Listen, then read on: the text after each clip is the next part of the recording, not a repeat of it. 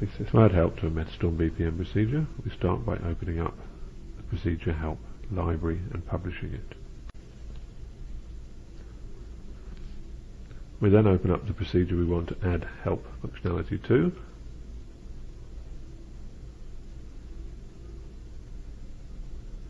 And then we go to the procedure properties and we add the library that we've just published, which is the procedure help library.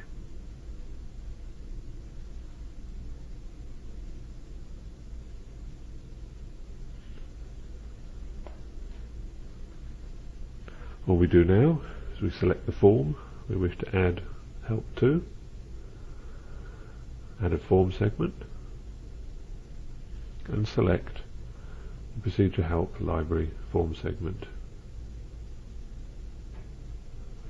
Then we save and publish and that's it. Then we move to the Metastorm BPM web client we're logged in as administrators here. And we open up that particular form. You'll notice there's a create help button.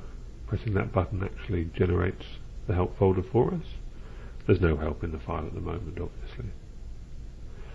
And we can have a, now have an edit help button. Opening this opens the folder and we can edit the help text.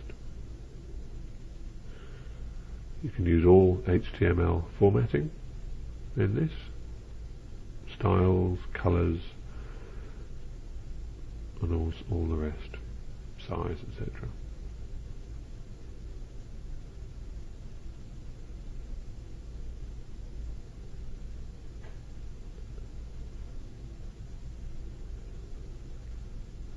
Once we save this, when we click on the help link again, we will get that very same text.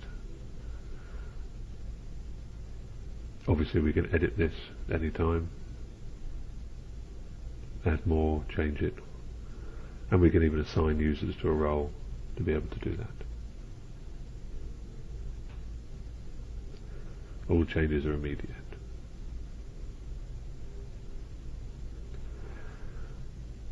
We can also go to our watch list as administrators and we can edit directly these folders should we wish save us having to go to all the forms and opening them.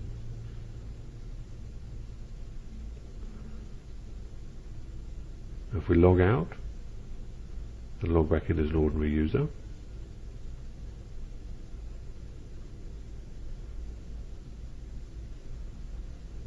opening the same form you can see